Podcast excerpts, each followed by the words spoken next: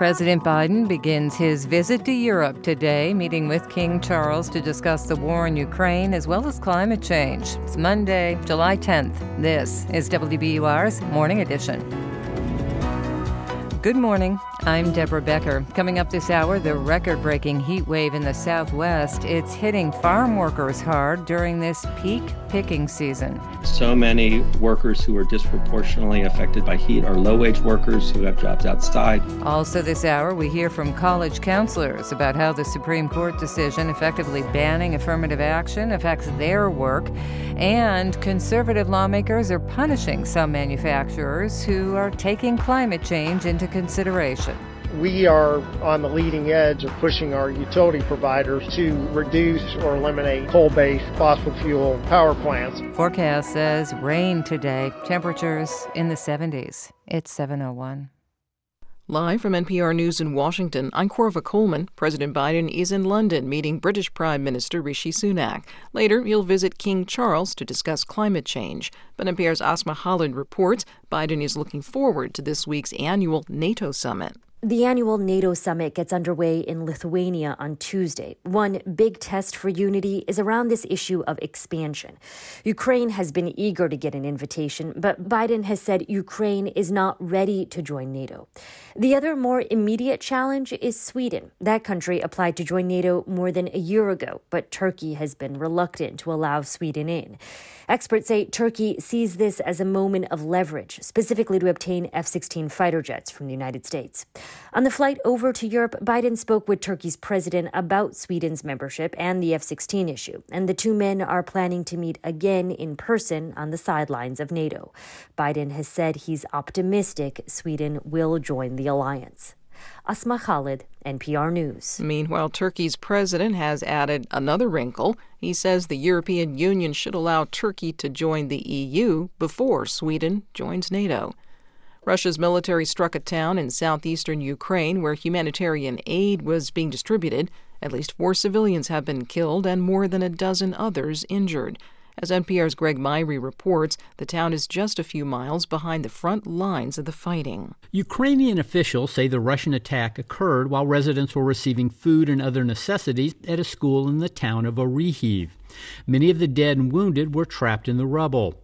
While Ukraine controls the town, the front line is just a few miles south, an area where Ukrainian forces are pressing an offensive against Russian troops. Ukraine said the wider area came under heavy Russian shelling and airstrikes over the weekend. The Ukrainian offensive, which began a month ago, has so far made limited progress, with both sides suffering heavy casualties. Greg Myre, NPR News, Kiev. New England is getting pounded by heavy rain this morning. Parts of Vermont and Massachusetts are under flash flood warnings. The weather system poured heavy rain on eastern New York State last night, and one woman drowned. In the southern U.S., unusually hot weather will return today. Temperatures of 100 degrees or more are forecasted. Meteorologist Brian Jackson says many people are affected by the National Weather Service's heat cautions. Under uh, heat advisories or excessive heat warnings is about 28 million people, um, you know, focused on the Southwest U.S. back through Texas and a few other places such as Florida and eastern Washington. The Central Plains are affected by the heat too. The National Weather Service says heat indices there could rise above 110 degrees today. You're listening to NPR News. A federal jury will resume hearing testimony today against the gunman convicted of killing 11 Jewish worshippers at a Pittsburgh synagogue in 2018. They're weighing whether to recommend the death penalty. Part of a major river in Georgia remains closed to recreation. It's been more than a week since a wastewater treatment plant north of Atlanta had a breakdown in its treatment process. From member station WABE, Molly Samuel reports. The Chattahoochee River is popular for fishing, kayaking, and tubing, but 15 miles of the river in metro Atlanta have been closed because of health concerns. At the end of June, something caused the biological processes in a sewage treatment plant in Fulton County to stop working correctly. The plant has since released tens of millions of gallons of partially treated wastewater into the Chattahoochee. Officials say no drinking water is in danger, and environmentalists say the levels of E. coli are now going down as the county gets the facility back on track. Fulton County officials say it could take weeks to figure out what exactly threw off the balance of good and bad microbes in the plant. For NPR News, I'm Molly Samuel in Atlanta. Hundreds of people filled streets yesterday in Bosnia Herzegovina's capital, Sarajevo. They were paying respects to the remains of 30 people carried by in coffins. They were victims of the Srebrenica massacre of the mid 1990s in the Bosnian War. During the massacre, some 8,000 Bosnian Serb men and boys were taken from their families and murdered. The newly discovered victims will be buried tomorrow, the anniversary of the start of the killings in 1995. This is NPR. This is 90.9 WBUR in Boston. Good morning. I'm Deborah Becker. State officials say they're optimistic about construction progress on the Sumner Tunnel so far. The tunnel that connects East Boston and Logan Airport to downtown was shut down last Wednesday. It will remain closed through the end of August. State Highway Administrator Jonathan Gulliver says crews are using this time to make repairs to the aging tunnel. Progress is going really well right now with our contractor. They have now, as of today, removed 100% of the suspended ceilings, and we're shifting into the next stage of work, which will be uh, chipping out concrete and preparing for the precast arch construction. That phase will go on for the remainder of the summer. Right now, delays on Route 1A to get into the Ted Williams Tunnel begin at Curtis Street. To help drivers get around the closure, the blue line of the T is free. Fares are also discounted on the Newburyport Rockport commuter rail line. We have advice about how to deal with the closure on the front page of WBUR.org. Local wildlife officials say a fear of sharks should not be keeping you away from the beach this summer. Lindsay French is with the Cape Cod National Seashore. She says there's always a risk of encountering sharks at the seashore, but there are steps you can take to reduce the risk of an attack. Never swim near seals. Stay visible to the lifeguards. Avoid murky or low visible water. Avoid isolation. Limit splashing. And always stay close to shore where rescuers can reach you. And always, always listen to the lifeguards and pay attention to signage and flag warnings that we have at the beaches. French says it is rare for sharks to attack people. In the past decade, there have been three shark attacks at the National Seashore. One of those was fatal. The northern lights may be visible visible in parts of Massachusetts this week. Researchers say the best days to catch a glimpse are Wednesday and Thursday. The ideal time to see the lights is between 10 p.m. and 2 a.m. We will be able to see them because of what's called a geomagnetic storm. The northern lights may be visible this week as far south as Maryland. The time is eight minutes past seven. WBUR supporters include the Rockefeller Foundation making opportunity universal and sustainable for over 100 years. In sports, Red Sox beat the Oakland A's 4 to 3 at Fenway Park yesterday to end the first half of the season. The Sox are off until Friday for the All-Star break. In our forecast, clouds, rain, thunderstorms today. A flood watch posted for parts of central and western Massachusetts. It'll be in the 70s today. Tonight, cloudy, more rain possible, lows in the 60s. Tomorrow, showers in the morning, partly sunny in the afternoon, highs in the 80s, and Wednesday should be sunny and warm with temperatures near 90 degrees. It is 68 degrees in Boston. This is Morning Edition from NPR News. I'm A. Martinez in Culver City, California. And I'm Michelle Martin in Washington, D.C. In a few minutes, farm workers are laboring in record heat to make sure we have food, but federal laws to protect them have been slow in coming. But first, as this year's NATO summit gets underway in Lithuania, Turkey is still blocking Sweden's bid for membership in the alliance. Teri Schultz has this report from Brussels. The tone of NATO's Vilnius summit will be determined by one man, and it's not the one running the alliance. So it comes to his decision and his alone. Retired Turkish ambassador Selim Kuneralp says no one can predict whether Turkish President Recep Tayyip Erdogan will let Sweden become a NATO member at the summit. But Kunerop does detect that Erdogan has slightly softened his anti Swedish rhetoric since winning re election in May. He's not been saying things like, you know, they will join over my dead body or anything like that. It's been sort of open to discussion. And so anything might happen. 29 of the 31 NATO governments, as well as Secretary General Jens Stoltenberg, say it should already have happened. Stockholm has toughened its stance against the PKK, a Kurdish militant group designated as a terrorist organization but still allowed to hold public demonstrations. Swedish police have tried to block incidents of Koran burning, and restrictions have been lifted on arms sales to Turkey. The Swedish government says it cannot go further, and Paul Levin, head of Stockholm University's Institute for Turkish Studies, says the Swedish public agrees. It would be politically very difficult for any government to make restrictions on freedom of speech at the sort of behest of Erdogan, who is running a country that right now does not rank well when it comes to freedom of speech. But Erdogan is also seeking sweeteners from outside Sweden, sales of U.S. F 16 fighter jets currently blocked by Congress. Presidents Biden and Erdogan discussed both Swedish membership and F 16s in a phone call Sunday, after which Erdogan denied the two subjects are connected. Swedish defense policy analyst Elisabeth Braw scoffs at claims there's no quid pro quo. Everybody knows that that's not the case the Biden administration is willing to offer Turkey F 16s in exchange for Sweden's accession. A face to face meeting between Biden and Erdogan has just been put on the summit agenda to apply maximum pressure.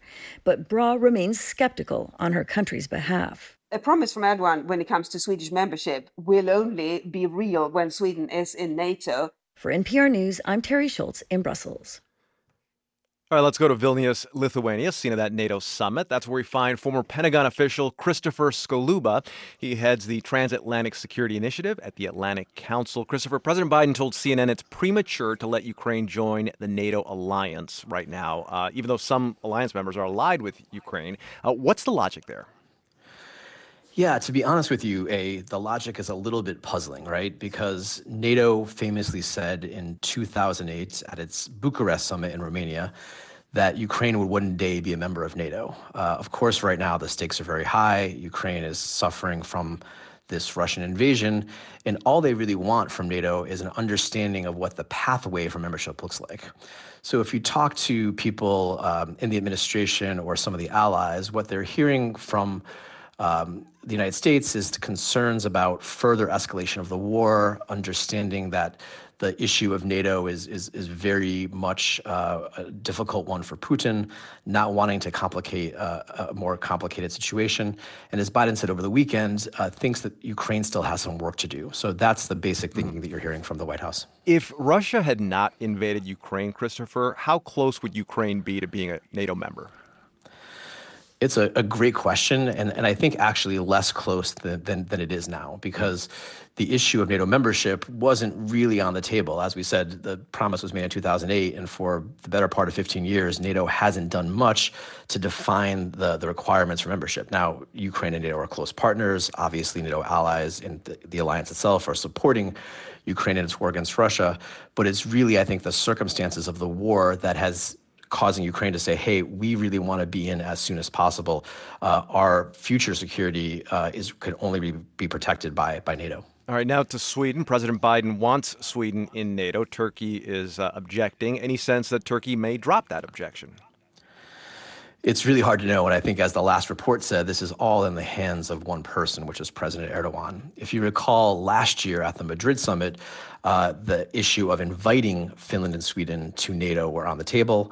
Uh, Turkey was objecting. They had some dramatic meetings uh, in the margins of Madrid, and then he ultimately agreed.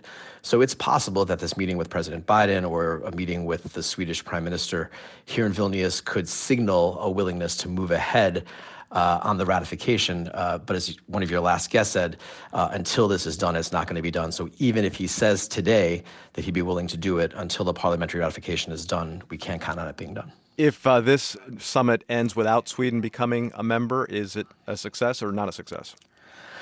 I think it's a setback, right? I think I want to see the the the ultimate outcomes. Uh, at the end of the summit, NATO will issue a communique that will talk about dozens and dozens of issues. Uh, and most of them, I think there'll be agreement on. But I think if Sweden isn't in, or there's not a clear signal when Sweden will be in, it will be a setback. And similarly, I think this issue of uh, Ukraine's NATO membership can be contentious. And if we don't come out of the summit with a good understanding what that looks like, again, it would feel like a setback. And NATO leaders have warned that a Ukraine scenario could be repeated in Taiwan. So let's move to China. What could NATO do to confront the growing China challenge? I think what NATO is trying to do with respect to China is understand how Chinese investment in Europe uh, is leveraging national security concerns, right? So if China is investing in a port, could they somehow block, you know, uh, military movement through that port in a crisis? There's also interest at NATO thinking about how Sweden and Russia are working together. Obviously, Russia uh, uh, uh, invasion of Ukraine is being supported, at least economically and politically, by China. So, trying to better understand and better connect the, the United States' transatlantic and trans-Pacific allies is a big part of what we're trying to do this week in Vilnius. Christopher Skaluba of the Atlantic Council. Christopher, thanks. Thanks so much. Texas and other southern states are experiencing a heat dome with record temperatures. This is leading to brutal conditions for people who work outside, including farm workers. But there are few laws to protect them. President Biden campaigned on rules to protect workers from extreme heat. But as NPR's Jimena Bustillo reports, some states are not waiting for the White House and Congress. Aguas.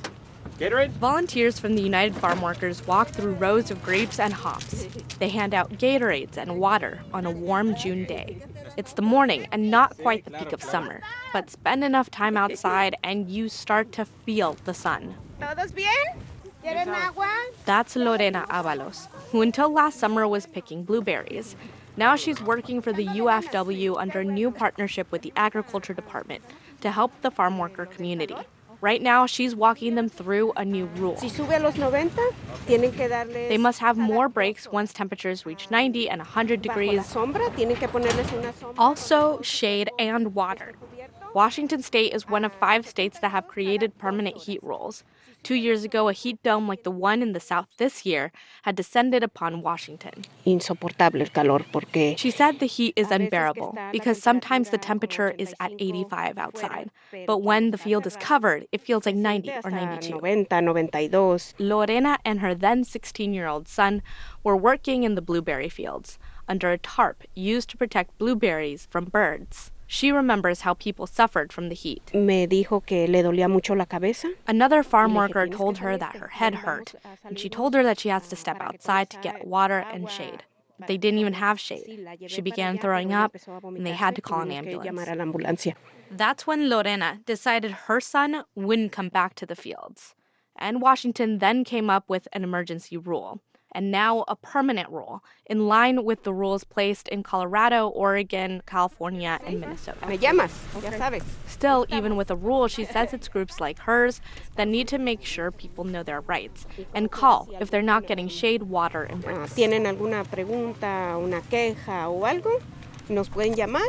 Berry farmers across the Yakima Valley say they often don't have their workers out during peak temperatures anyway. Kevin Knight, a farmer in the Naches area, says sometimes the issue is the workers don't want to take breaks because they're paid piece rate. This means they're paid for how much they pick, and any break cuts into their bottom line. If they're picking cherries, they don't want to take time out because it costs them money. So mandatory breaks irritate them. And truth is, the heat impacts more than just the workers. It's not good for the fruit. It's not good for the people. Pretty much, it's not good for anything. We can't spray when it's hot. It burns stuff there isn't much you can do when it's hot. But continued climate change means workers and farmers can expect more heat. Biden came into office wanting to create a heat rule. After the Northwest Heat Dome of 2021, the Labor Department got started. Doug Parker is the head of the Federal Agency for Workplace Safety and Health. He says a rule to protect both indoor and outdoor workers from heat is still a top priority. Heat is particularly important because of the broad range of workers that it affects and because of the issues of equity that are involved. So many workers who are disproportionately affected by heat are low wage workers who have jobs outside. They're often immigrant workers, workers of color. Parker says even if there is no heat specific rule, the government expects employers to still follow general regulations for making sure workplaces are safe. Where there's a combination of hot weather and strenuous work, you know, these are these are this is clearly occupational hazard, and we expect employers to to make adjustments to their work processes. But the rulemaking process is long and two years in, and there's plenty to go before workers get these protections. And adding to the mix, the 2024 presidential election. Any change in administration, Parker said, would likely impact the process, since this was a Biden administration priority. This leaves it back in states' hands. And not all states are on the same page. Just last month, Texas Governor Greg Abbott signed a law that removed water breaks for construction workers. Until there is a federal standard, states will continue to be a patchwork as temperatures continue to rise. Jimena Bustillo, NPR News, Yakima, Washington.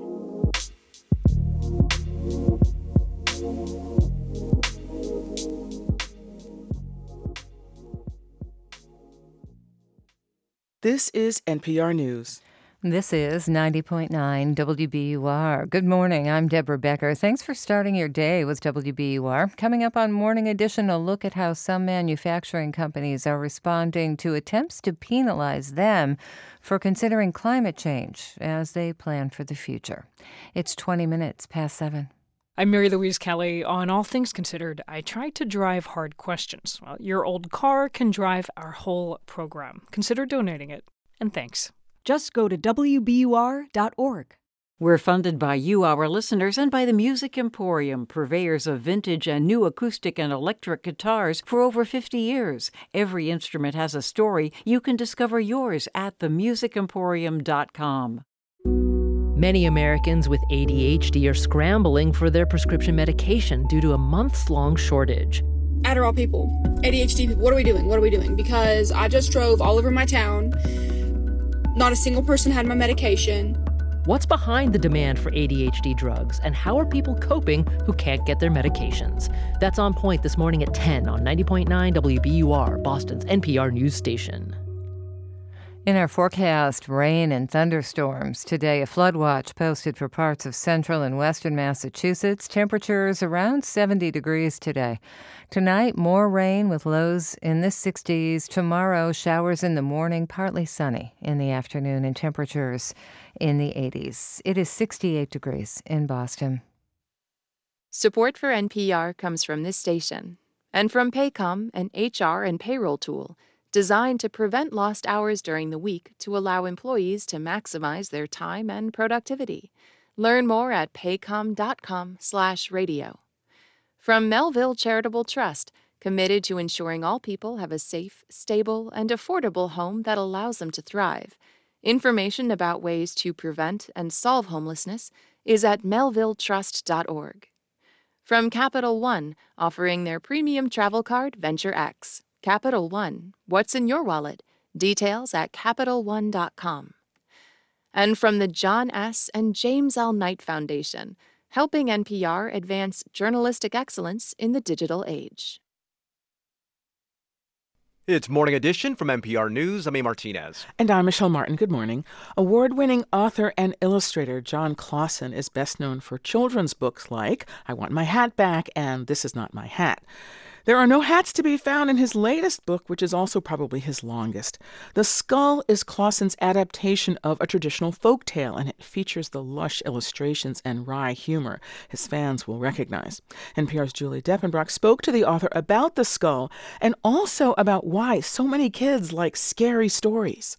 Ever since he was a child, Jon Klassen has been drawn to a certain kind of reading material. I was a real scaredy cat about most things, especially film and TV and stuff. I would turn it off pretty quick if it looked like it was about to scare me. But books, I always really felt brave with, especially books that I knew were meant for me. I think that that was a big deal, and it's something I still sort of try for. Is that like aesthetically, you want to make sure that the kid knows that they're in territory that was aimed at them, right? And then you can go a lot of places as long as the type is the right size and the trim is the right size of the book and everything. They feel like okay, I'm allowed to read this. And I always got a real thrill out of books that felt like that, but you were still reading kind of darker, scary stuff. The Skull is definitely darker than Klassen's past work. This new book is sort of the first time I've, I think I've done like a let's tell a scary story kind of feeling one. The other ones are edgy, but I think it kind of sneaks up on you a little bit. But Klassen wants to be clear. This book is not too scary for kids, and there's comedy in it. That's a big part of building trust with his audience of young readers. Klassen says if you can tell a pretty good joke, hopefully they trust you as a storyteller to kind of take care of them through a scarier part. Whereas if you haven't been doing anything with them for 10 pages and all of a sudden you scare them, they're kind of wondering who you are. Klassen first discovered a version of the skull at a library in Alaska. And I like to go to folktale sections of like libraries or bookstores when you're in a different town, just because they usually have some random local stuff that you wouldn't find anywhere else. The story stuck with him. The premise was simple a little girl named Otilla runs away from home. And she finds a house in the woods, and there's a, an animate skull living in there. And I thought that's such a great start for a story. Klassen was not a fan of how the original folktale ended, with the spell broken and the skull transformed into a beautiful lady in white. So his retelling is a bit different. No spoilers, but here's an excerpt from the story. When it was dark, Otilla made some tea and a fire in the fireplace room. Would you give me some tea, please? said the skull. Otilla took a teacup and poured the tea through his mouth and onto the chair. Ah, nice and warm, said the skull. Thank you. The sweetest and strangest part of this story is the friendship that forms between Otilla and the skull. They take care of each other. Right away, they seem gentle with each other, and I really wanted to write that without sort of writing it explicitly, to just be like, these guys really like each other. Klassen leaves out certain details from the story. Why Otilla runs away is never explained. He wants to give kids the space to engage, to think, to feel some way about all of it. A lot of my favorite stories, they aren't necessarily about a moral or a lesson. They're just sort of like, I feel better now in a very general way. And that was sort of the idea here. It was like, do you feel better? Like, I think I felt better. I used to teach first grade, so Klassen's work was familiar to me. I've seen the smiles kids get on their faces after reading his books and looking at the pictures, which Klassen says are just as important to understanding the story. Julie Depenbrock, NPR News.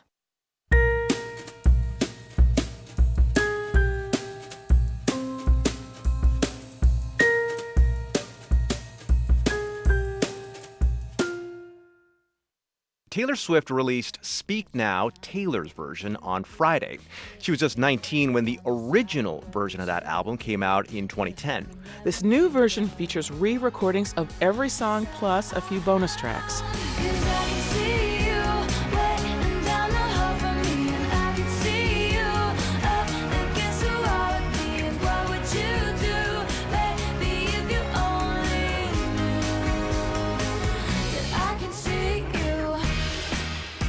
Swift has been going back and re recording many of her earliest albums recently. Like many artists, Swift does not own the master tapes to those old recordings, so this is her way to take back control over her early music. Justin Stoney is a vocal coach in New York, and he's been comparing the sound of 19 year old Taylor with 33 year old Taylor. She has improved in her ability to go from a sort of lighter or breathier kind of sound to a solid sound with great efficiency.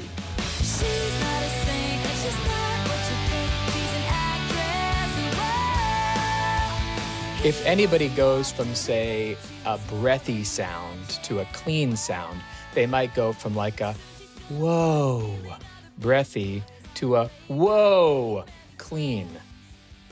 And Taylor has gotten better at her ability to go from breathy to clean, not just in her middle range, but all the way up in her high range.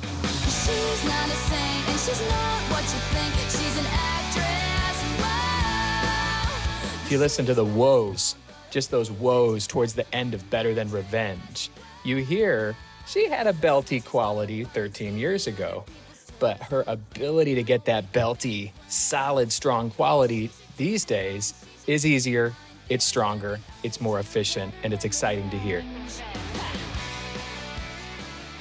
And if you're a singer trying to get that same tone, Stoney advises stretching your vocal cords that might be sounds that sound like whoo or hee. And we could practice an exercise that went whoo, or even a sort of lip trill.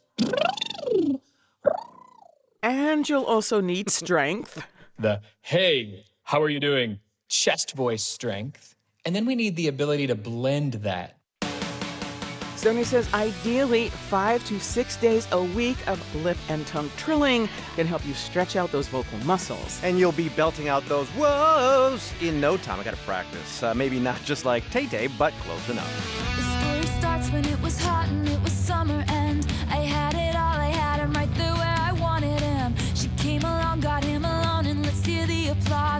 Took him faster than you could say sabotage. I never saw it coming, wouldn't have suspected it. I underestimated just who I was dealing with.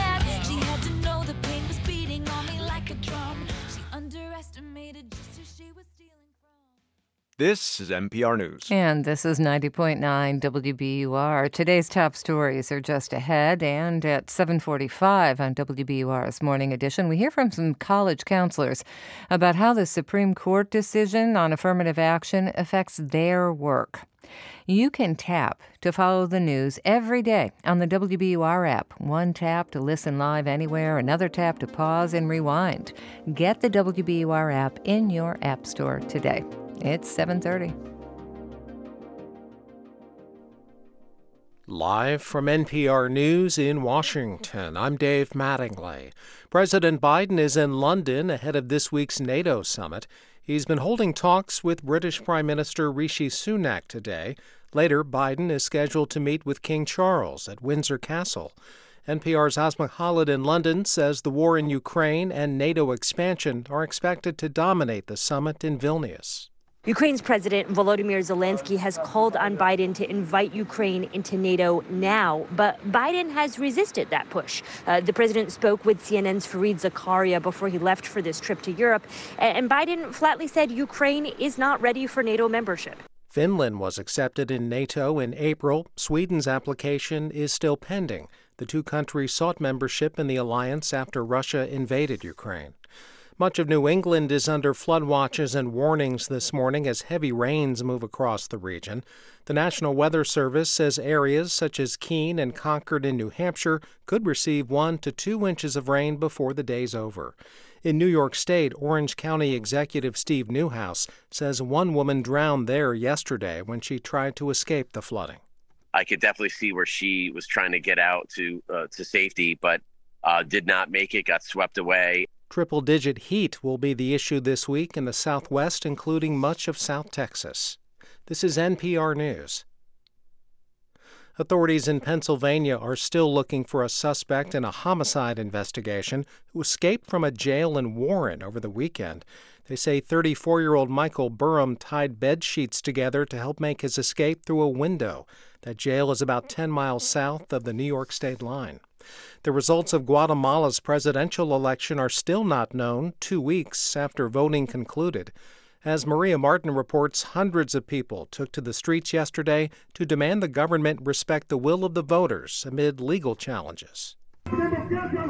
Protesters carried blue and white Guatemalan flags and shouted, We want an authentic democracy and no to corruption and the mafia controlled courts. Students, civic, and indigenous groups marched as the official results of the June 25th election still hang in legal limbo. On Friday, the Supreme Court ordered electoral authorities to hold off announcing the results of an already completed court ordered ballot review for 10 days. On Sunday, the anti corruption party Semilla, whose standard bearer Bernardo Arevalo won a surprising second place to qualify for the August runoff, filed a legal challenge to the court's latest decision. For NPR News, I'm Maria Martin. Dow futures are up 23 points this morning. I'm Dave Mattingly in Washington. This is 90.9 WBUR in Boston. Good morning. I'm Deborah Becker. 70 beaches across Massachusetts are closed because of high levels of bacteria in the water. The Department of Public Health says it closes beaches if there are high levels of E. coli for two days in a row. High bacteria levels have also been measured in some of the state's freshwater swimming areas. Officials say swimming in water with high bacteria could make you sick. The list of closed beaches includes Wollaston Beach in Quincy, Lynn Beach in Lynn, and Lake Quinsigamond in Worcester.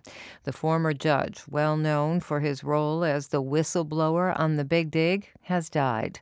Edward M. Ginsburg was appointed by state officials in 2005 to lead an investigation into the failures of the Big Dig. His work revealed that contractors and state employees worked together to try to cover up problems with the project.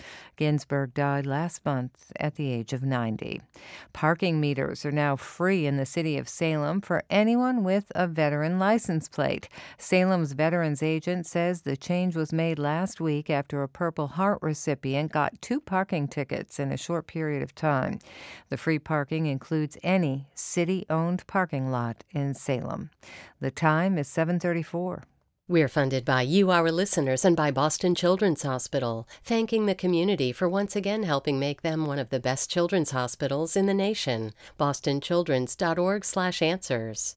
In sports, Red Sox ended the first half of the season with a win yesterday. They beat the Oakland A's 4 to 3. The Sox are off until Friday for the All-Star break. In last night's Major League Baseball draft, the Sox took catcher Kyle Teel with their first-round pick. Teel's a 21-year-old who played last spring with the University of Virginia. Weather forecast says wet weather today rain, thunderstorms, heavy rain at times. There is a flood watch posted for parts of central and western Massachusetts today. Temperatures will be in the 70s. More rain likely tonight with lows in the 60s, and tomorrow showers in the morning, partly sunny in the afternoon though. Highs in the 80s. It's 68 degrees in Boston. Support for NPR comes from this station and from Raymond James, a firm focused on transforming lives, businesses, and communities through tailored wealth management, banking, and capital market solutions. Learn more at raymondjames.com. From Indeed, Indeed is committed to helping businesses of any size attract, interview, and hire candidates all in one place. More at indeed.com/npr. And from listeners like you who donate to this NPR station. It's Morning Edition from NPR News. I'm Michelle Martin in Washington, D.C. And I'm A. Martinez in Culver City, California. Conservative lawmakers in several states are punishing companies that consider the impact of climate change in their investment decisions. But that's not stopping manufacturers from trying to prepare for a hotter world. NPR's Michael Copley went to see how one steelmaker is responding to the risks and opportunities from global warming. A steel company called Nucor has a factory off a wooded two lane road about an hour north of Charleston, South Carolina. This is where it's turning tons of scrap metal into steel sheets and I beams. Inside the plant, it's hot and loud. Robert Yab hands me a hard hat. He says to be careful that nothing falls on me. Directly above you is 160 tons of liquid steel. Steel is in cars and buildings and bridges, and making it is a big source of the pollution that's making the planet hotter. Automakers and other steel customers have started asking for a product that generates less climate pollution. So, Nucor is looking at its options. I think the goal is that if you recognize the world needs steel, then the steel that you use and how it's produced really does matter. Greg Murphy is an executive vice president at Nucor. He says making steel with fewer emissions is also a way for the company to grow its business. Because we have something that differentiates us from our competition. But Republican politicians in South Carolina and nationwide are suspicious of corporate efforts to deal with climate change. They say investors who reward initiatives like Nucor's are focused on advancing liberal policies, not making money. But a lot of industrial companies like Nucor see climate change as an existential issue. That's according to Tensie Whelan, who runs the Center for Sustainable Business at New York University. There's a whole series of operational efficiencies, innovation and growth opportunities, risk mitigation opportunities, in addition to regulation. Companies are trying to minimize threats from things like drought while also boosting profits. South Carolina's Republican Treasurer, Curtis Loftis, says he's proud of companies in the state that are making greener products. But he says Americans' economic freedom is threatened by investors that consider environmental, social, and governance, or ESG, factors. A Nucor's plant in South Carolina, the place thunders as it melts scrap metal into steel. Workers in a control room operate furnaces that look like giant cauldrons. The lid of one opens up, a bucket swings over, and dumps 130 tons of scrap inside. Then an electrode drops in, and the fireworks start. We're generating a lightning bolt that's generating through the entire mass of metal and liquefying as quickly as possible. Generating a lightning bolt. Yes, we are generating a lightning bolt, absolutely. The furnace temperature approaches 3,000 degrees Fahrenheit, and those furnaces use a huge amount of power. The South Carolina plant alone uses about 2% of the state's electricity. But Greg Murphy says there's a way right now to start lowering emissions from Nucor's power supply. We are on the leading edge of pushing our utility providers to reduce or eliminate coal based fossil fuel power plants. Nucor has also signed contracts with renewable energy projects, and it's invested in a company that's trying to build small nuclear power plants. It's also going after the emissions from raw materials. It plans to capture and store emissions from an iron plant deep underground before they're released into the atmosphere. and it's invested in a startup that's trying to make carbon free iron. Murphy doesn't see a way right now to eliminate all of Nucor's emissions. But we think we can get really, really close. The question is whether customers will pay for green products. One of Nucor's competitors said green steel costs up to 20% more to make than conventional steel. Murphy says some customers are willing to pay more. But I think the appetite for a premium really varies widely. That appetite will need to get stronger. The United Nations says the world is running out of time to keep temperatures from rising to levels that could be disastrous. Michael Copley, NPR News. Earlier this year, record snowpack and rains refreshed a long dry lake in the Central Valley of California. The return of the vast Tulare Lake caused hundreds of millions of dollars in damage to farms and communities in the region. But for one Native American tribe, the return of the lake provides an opportunity to reconnect with the land and their ancestors. From member station KVPR, Soreath Hok has this report. On a recent afternoon, about two dozen members of the Tachiyokut tribe gather at the shore of Tulare Lake. Water stretches as far as the eye can see. And what you see behind us now is Pa'ashi has reawakened. Robert Jeff is the vice chairman of the tribe. Pa'ashi means big water, the Tachiyokut name for the lake. Tribal members play rattles, clapsticks, and sing as part of a ceremony to welcome it back.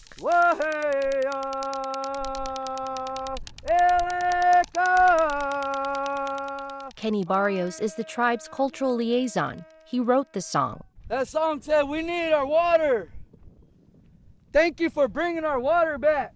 The Tachiyokut tribe once lived on these shores.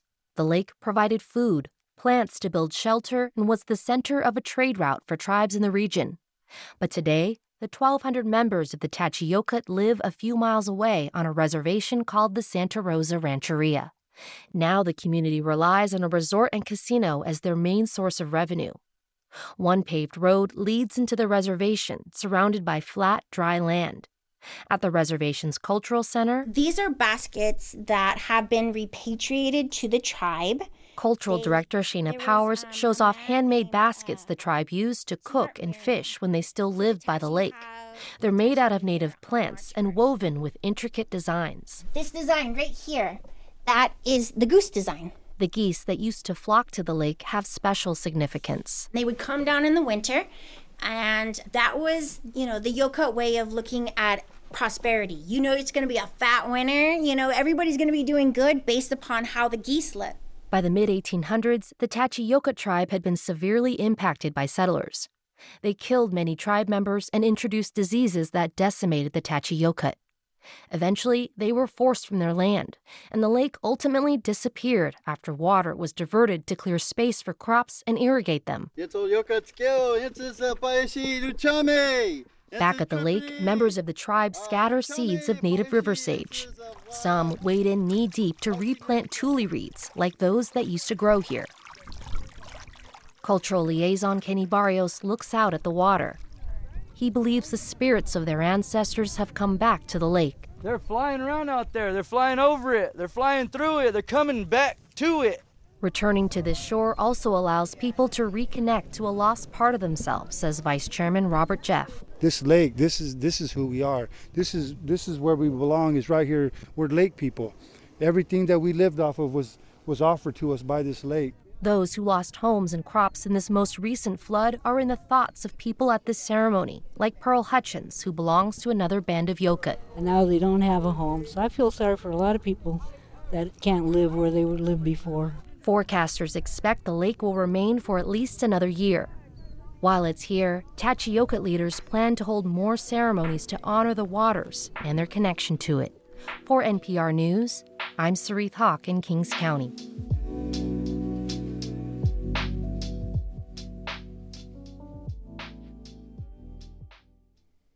This is NPR News. This is 90.9 WBUR. Coming up at the top of the hour on Morning Edition, ahead of NATO's summit, Ukraine's president makes the case for security guarantees. He also arranged for commanders released by Russia to return to Ukraine against the wishes of Russia. In our weather forecast, rain today, thunderstorms as well. There is a flood watch posted for parts of central and western Massachusetts today. Temperatures should be in the 70s. Tonight, showers continue. Lows will be in the 60s. Tomorrow, some rain in the morning, partly sunny in the afternoon. Highs in the 80s. Looks like sunshine on Wednesday, though, and temperatures near 90 degrees. It's 68 degrees in Boston. We're funded by you, our listeners, and by Vertex working for people with sickle cell and genetic kidney diseases, cystic fibrosis, and more. Careers in research and cell and genetic therapies at vrtx.com. And the law firm of Nutter, McClennen, and Fish, counsel to leading companies and institutions for more than a century. Client focused, collaborative, this is Nutter. Online at nutter.com. In business news, Massachusetts employers say they are still slightly pessimistic about the state of the economy. That's according to the Business Confidence Index by Associated Industries of Massachusetts. It shows overall confidence in June remained about the same as the month prior. Christopher Geehern is the organization's vice president, and he says employers seem to be reacting to contradictory economic signals on the one hand, the economy is pretty resilient. We saw that in the jobs report on Friday most recently. At the same time, uh, inflation has subsided certainly, but not nearly enough for the Federal Reserve to stop cranking up interest rates. Geehern says business owners cite the ability to find qualified workers as a major concern. The time is 746. Support for NPR comes from this station and from Subaru, featuring the 2024 Subaru Outback Wilderness. With standard symmetrical all wheel drive and all terrain tires, it's designed for paths not yet taken. Learn more at Subaru.com/slash wilderness. And from Ooma, a cloud based phone service for any size business with an automated virtual receptionist, video meetings, and other features to connect to customers and coworkers anywhere at ooma.com/npr. This is NPR. It's Morning Edition from NPR News. I'm A. Martinez. And I'm Michelle Martin. Good morning. The Cedar Rapids Sizzlers are a women's basketball team set to defend their national title this coming weekend in Decorah, Iowa. They are three time champions in what's called granny basketball for women over 50, but you don't have to be a grandma to play. Greg Eklund reports. At the Iowa Senior Games tournament, a huddle of six women break after a timeout. Diana Marker is their co captain and coach. She's 72. She says more older women are taking on granny basketball. Their league's theme? Off their rockers. Women are thinking, so what if I'm 50? I can still do this. Granny basketball is played six on six. Unlike the conventional game, there are restrictions to where players can move on the court. It's adapted from the way the girls' high school game was played for decades. We have modified the rules so that people won't get injured playing because you can't afford to go through a year or two of rehab, you know, when you're in your 70s. The uniforms are inspired by those that women wore 100 years ago. That means penny jerseys with a big bow tied in front, not unlike sailors in the Navy. From the waist down, the grannies play in black bloomers and colorful knee high socks. Player Linda Jennings said at first she thought the uniform was too ridiculous. I just said, I'm not wearing those outfits. Historically, women's uniforms covered their entire body. They've preserved this regulation by inventing something called a technical flesh foul. That's when flesh is exposed below the neck. Jennings said eventually she relented so it took a couple years. I retired when I was 55, and then it was like, ah, what the heck? Who cares? I'm old now. It doesn't matter if I wear those goofy outfits. Granny Basketball is a nonprofit organization. It was founded in 2005. Now it has more than 500 players in 10 states. Michelle Clark, who's retired from the healthcare industry, is Granny Basketball's executive director gosh, we're just getting contacts all the time from new women wanting to join the league. They hear about Granny basketball, they want to learn more, um, and they want to be a part of it. So we try to connect them with teams in their area. Granny basketball has attracted attention from many places. Women's Final Four star Caitlin Clark of the Iowa Hawkeyes has been garnering the headlines this year. She says when she learned about this team, she was an instant fan. Oh my gosh, I might have to check them out. That's tough. That's Hmm. sick. That's awesome. As three time national champions, one might think the Cedar Rapids Sizzlers could flash a little bling with either a ring, a bracelet, or a necklace. But on the subject of championship jewelry, Diana Marker says No, I don't think so. the Sizzlers, in their humble manner, took care of business at this most recent tournament. They won it. Now they're on to their biggest challenge, the national championship in Decorah. Any team thinking it's got a shot at dethroning them just might be off their rockers. For NPR News, I'm Greg Eklund. Coming up this afternoon on All Things Considered, they're calling it a floating border wall. This weekend, Texas deployed buoys into the Rio Grande as a way to deter migrant crossings. To hear the story, listen wherever you are on your phone, your computer, your smart speaker, or on the radio.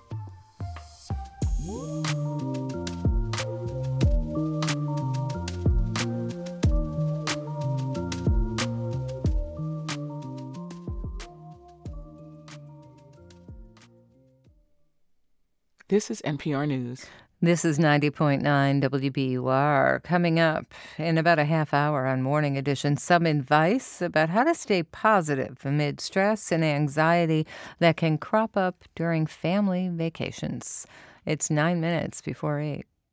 Hey, this is Steve Inskeep with NPR's Morning Edition, a radio program that is consistent. You hear the same voices at the same time every morning, no matter what is happening in the world.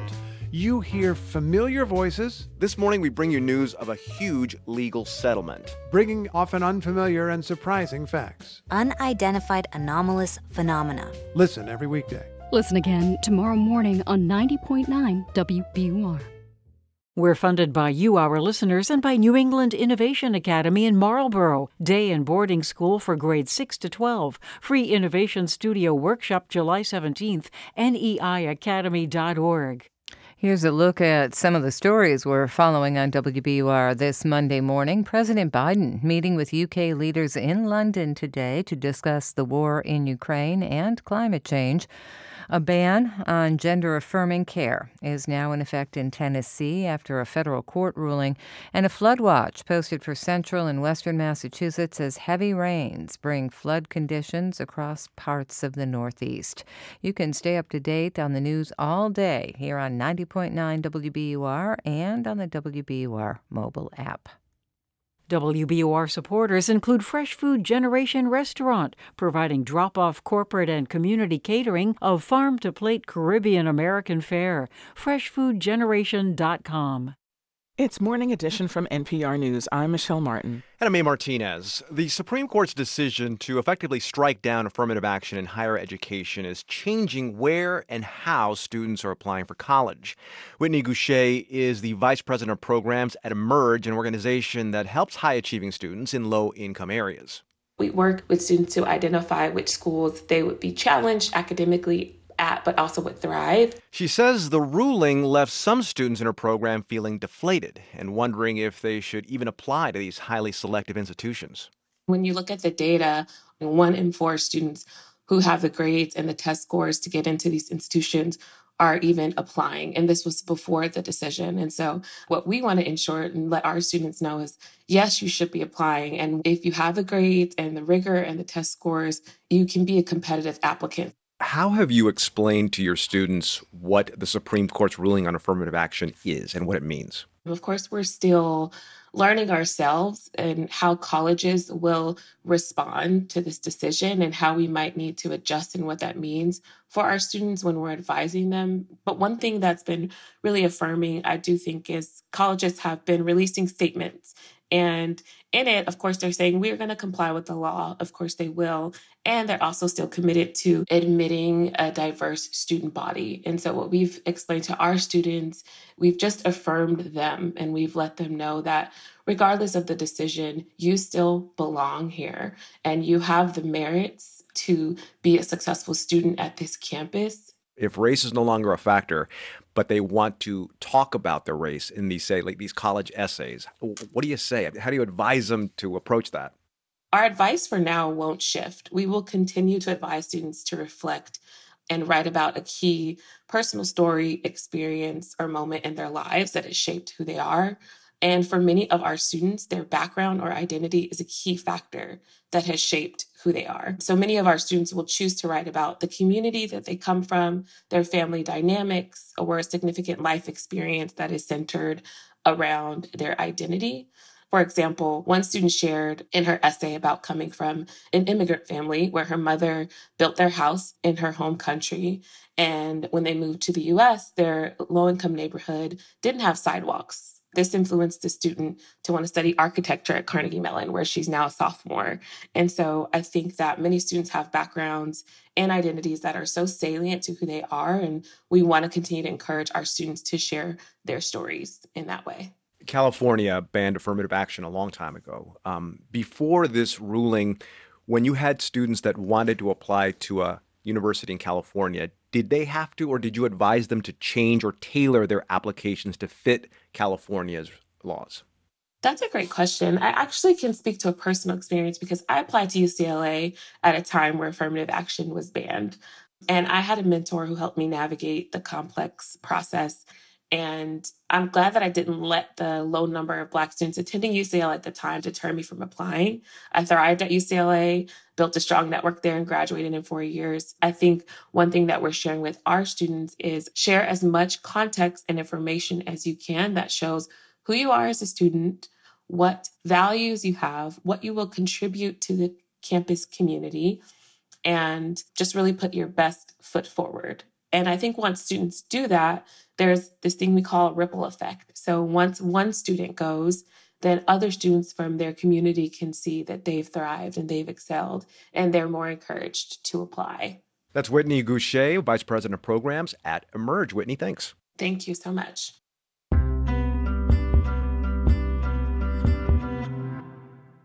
After more than five decades, Sir Elton John is hanging up his feather boa, putting away the platform shoes, and saying goodbye to touring.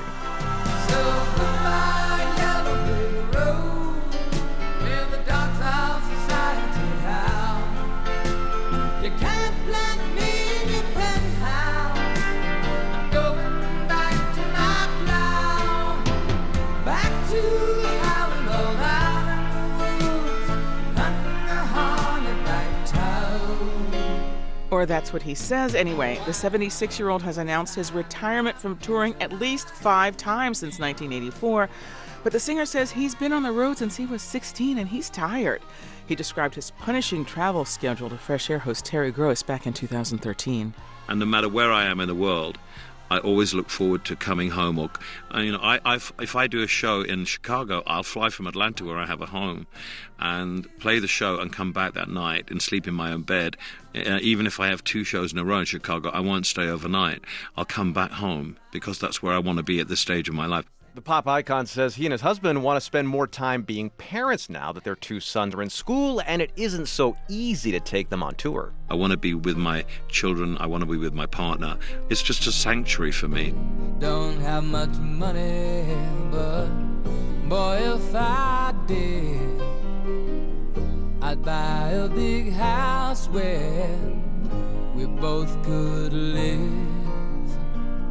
Before his goodbye tour kicked off in 2018, John told Anderson Cooper that he felt lucky to do what he does. Nothing is like playing to another human being and getting the emotional feedback. The pandemic hiatus didn't stop John from playing 330 shows in 16 custom made glittering Gucci suits. Some countries are a little colder than others and you have to get them going, but that's all part and parcel of your craft.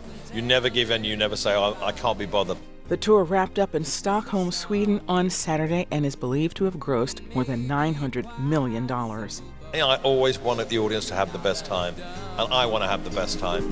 I hope you don't mind, I hope you don't mind what I put down in the words. How wonderful life is while you're in the world. And though Elton John has announced his retirement before, his songwriting partner Bernie Taupin says this really is the end of the road. But Elton John says he won't stop making music and he may even do a one off show sometime in the future.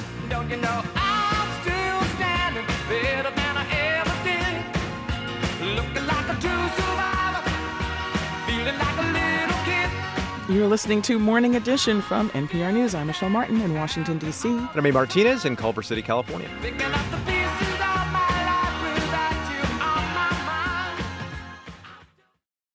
I'm executive producer of podcasts Ben Brock Johnson, and this is 90.9 WBUR FM Boston, 92.7 WBUA Tisbury, and 89.1 WBUH Brewster. Listen anytime with our app or at WBUR.org. WBUR, Boston's NPR news station. President Biden's in London today for talks focusing on the war in Ukraine and climate change. It's Monday, July 10th. This is WBUR's Morning Edition. Good morning. I'm Deborah Becker. Coming up this hour, a major part of the president's trip is tomorrow's meeting with NATO allies, where they'll discuss possible expansion. I don't think there is unanimity in NATO about whether or not to bring Ukraine in. Also, this hour, a federal court has allowed a ban on gender affirming care in Tennessee, plus some research suggesting it is possible to generate positive emotions even amid some strife. Meditation practice brings you back to being aware in the moment. It can allow you to go with the flow, which is being just present with what's happening all around you. Forecast says rain today, highs in the 70s. It's 801. Live from NPR News in Washington, I'm Korva Coleman. President Biden met British Prime Minister Rishi Sunak in London today. Their countries are the top donors of military aid to Ukraine. But appears Lauren Frayer reports from London Biden and Sunak have at least two disagreements. UK Prime Minister Rishi Sunak opposes the use of cluster bombs, which Washington is giving to Ukraine. Those are weapons engineered to scatter sub munitions over a wide area. The UK is a signatory to a convention that prohibits them. The US is not. The other sticking point is the possibility of Ukraine joining NATO. Both the US and the UK support that, but they differ over how fast to do it. President Biden has said Kyiv is not yet ready because of the war. Prime Minister Sunak's government has called for it to be fast tracked. This is Biden and Sunak's sixth meeting, and they're both heading to a NATO summit in Lithuania next. Lauren Frayer, NPR News, London. Another issue Biden will focus on at the summit is helping Sweden gain admission to NATO too. Turkey has been blocking Sweden's path. Turkey has demanded that Sweden do more to crack down on Kurdish militants. Turkey considers them terrorists. White House National Security Advisor Jake Sullivan says it is not clear how quickly Sweden can join NATO. I can't characterize how close, how far. All I can say is that we believe that Sweden should be admitted to NATO as soon as possible. We believe that there should be a pathway to do so, and we will now see how that will unfold as we head into Vilnius. Um, whether it happens at Vilnius or happens in the period that follows, that remains to be determined. Turkey's president said today that he now thinks Turkey should be admitted to the European Union before Sweden can join NATO. Heavy rains are moving through much of New England this morning, where flood watches and warnings are in effect. Flooding is blamed for at least one death in New York's lower Hudson Valley. NPR's Marie Andrusovich reports. New York Governor Kathy Hochul declared a state of emergency for Orange and Ontario counties, describing the flooding as a very dangerous situation. Some parts of the state saw up to eight inches of rain. In New York's Hudson Valley, a woman drowned while trying to leave her home. Here's Orange County Executive Steven Neuhaus. There's some major flash flood, major washouts where all around where her house is. So I could definitely see where she was trying to get out to uh, to safety, but uh, did not make it, got swept away, and uh, unfortunately did not make it. The National Weather Service says heavy rainfall is now impacting New England, which could lead to flooding not seen in the area since Irene. Marie Andrusovich, NPR News. Meanwhile, excessive heat warnings are in effect in large swaths of the South today, from Southern California to Florida. Arizona, New Mexico, and Texas are being warned, and the Central Plains are also being cautioned. Heat indices there could soar to 110 degrees. It's NPR. This is 90.9 WBUR in Boston. Good morning. I'm Deborah Becker. State transportation officials are reminding drivers to add extra time to deal with the closure of the Sumner Tunnel. State Highway Administrator Jonathan Gulliver says the smooth going during the first few days of the closure may be over. Last week was an extremely light traffic week. It was the holiday week. A lot of people were on vacation. Uh, impacts were pretty minor.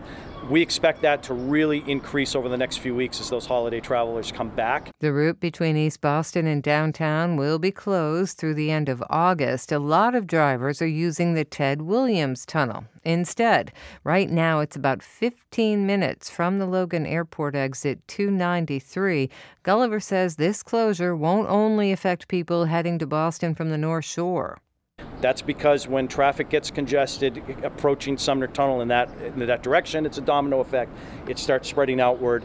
So it will not be surprising to see congestion on uh, areas of the Mass Pike or areas of 93 or the Southeast Expressway or other routes into the city. To help commuters, the T's Blue Line and the East Boston Ferry are both free. There are also discounts on the Newburyport Rockport commuter rail line. You can get details on the closure on the front page of WBUR.org. The rainstorms moving through New England this morning are having an effect on flights at Logan Airport. The website FlightAware reports that nearly nearly 60 flights in and out of Boston have been canceled today. Another 80 flights are delayed. Most of the affected flights are on JetBlue and Cape Air. The search and rescue team Massachusetts Task Force 1 is heading to Vermont today to help with possible flooding there. The Boston Police Department is among dozens of departments considering leaving the state's civil service hiring system. Boston police officials tell the Boston Globe that they're evaluating whether to leave. The system is used by several state agencies for entry level hiring and promotions. More than three dozen police departments have left the civil service system in the past decade. The main criticism is that the system largely uses a standardized test and limits police departments' avail- availability to hire. State lawmakers say that the state will reactivate a committee to study the social service, uh, the civil service system. A proposed bill in Massachusetts aims to reduce light pollution to protect wildlife and encourage stargazing. Excess light and blue light, in particular, is known to interfere with bird migration, insects, and it affects human health. The bill would require state and municipal funded projects to follow so called dark sky practices. That includes using outdoor lights with warmer hues and less blue. Kelly Beatty is with the group Dark Sky Massachusetts, which helped write the proposed law? It doesn't require retrofitting. It, it only says if you're already going to replace these lights or if you're already going to install these lights, then these will apply. A state legislative committee will review the bill later this month. The time is seven minutes past eight. For the perfect spot to host your next event, discover City Space, WBUR's hidden gem on Commonwealth Avenue. Whether for a gala, board meeting, or wedding, City Space is the ideal setting for unforgettable occasions in a gorgeous state of the art venue. We'll help make your vision a reality. More at wbur.org/rentals. In sports, Red Sox beat the Oakland A's 4 to 3 at Fenway Park yesterday. The Sox next game isn't until Friday because of baseball's All-Star break. And our weather forecast, rain and thunderstorms today. A flood watch posted for parts of central and western Massachusetts. Temperatures in the 70s today. Tonight, more rain lows going down into the 60s. And for tomorrow, showers in the morning, partly sunny in the afternoon, highs in the 80s. Looks like sunshine on Wednesday with temperatures up around 90 degrees. It is 68 degrees in Boston. WBUR supporters include the Rockefeller Foundation, making opportunity universal and sustainable for over 100 years.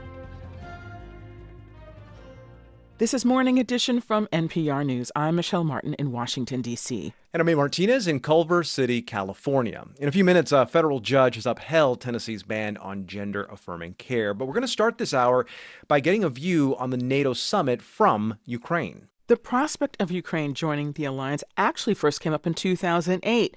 15 years later, it's still under discussion. Here to tell us more, we're joined by NPR's Greg Myre in Kiev, Ukraine. Greg, if Ukraine can't get membership at this NATO summit, and you heard President Biden say that it's premature maybe for even a vote to happen, so what does it hope it can get? Well, the next best option from Ukraine's perspective would be a, a clear timetable toward membership. Uh, President Volodymyr Zelensky said in an interview that aired over the weekend that Ukraine should get clear security guarantees, which President Biden seems to agree with, although we don't know exactly what those are. And many Ukrainians just feel they've been in limbo since the possibility of joining NATO was first broached back in 2008. Ukraine wants the question resolved sooner rather than later. They say this fuzzy middle ground has encouraged Russian leader Vladimir Putin to invade.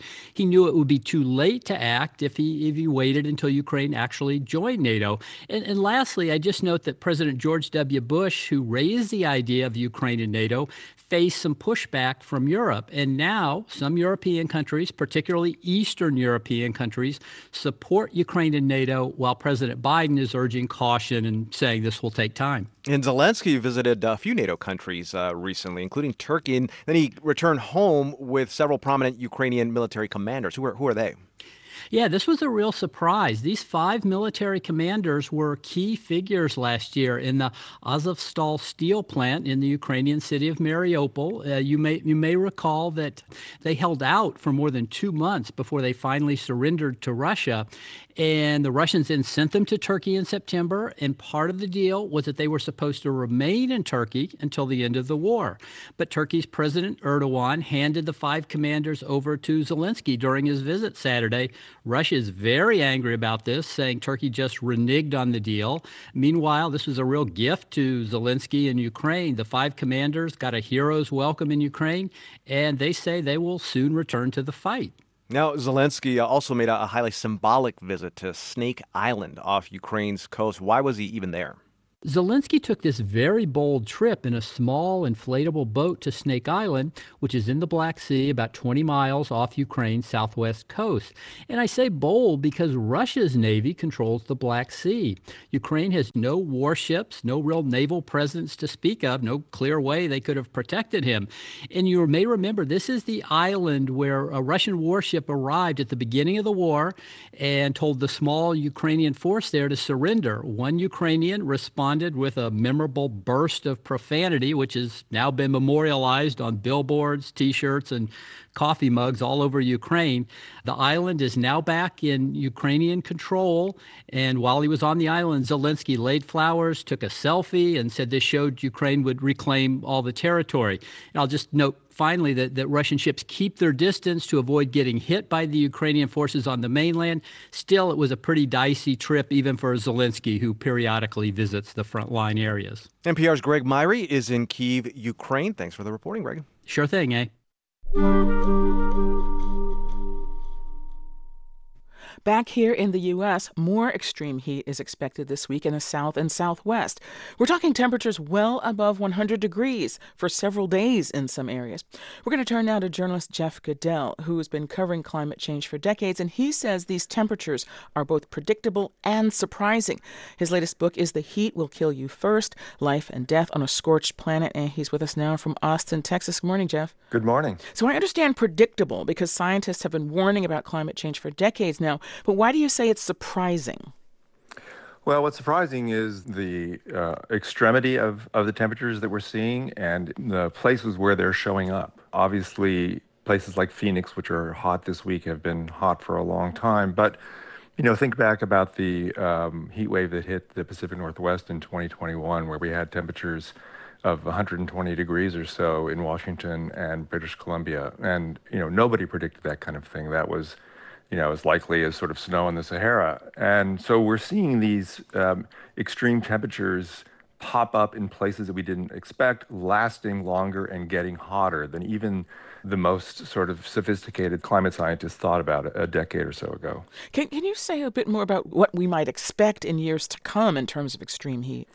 That is a big and important question, and that there's no simple answer to that. But we know that as we continue to burn fossil fuels, our planet is getting hotter and as it gets hotter, it changes the dynamics of the atmosphere, which can lead to these kinds of extreme events. And um, heat waves are the clearest manifestation of that. And one of the questions I explored in my book is I talked to climate scientists about like how hot can it get? You know, I live in Austin, Texas, and it was 115 degrees here just last week for for a week. It was and it was really brutal.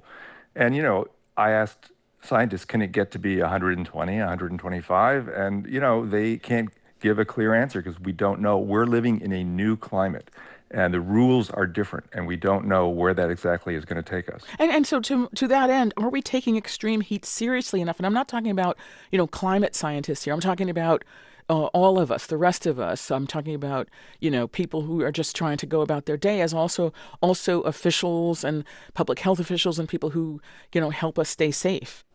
No, we're not taking uh, heat seriously enough, and that includes me. You know, I've been writing for climate change for 20 years, and seven or eight years ago, I, I almost died of heat stroke on a uh, climb up up a mountain, mm-hmm. and I had no idea what was happening to me. I had no idea of the risks of, of heat to our bodies and what it does to our bodies and how heat is like a lightning bolt. It can kill you very quickly if in the wrong kinds of situations. And, you know, certain people are more vulnerable than other people. If you have uh, heart conditions, if you have hypertension, if you're on certain medications, you're much more vulnerable to heat than other people are.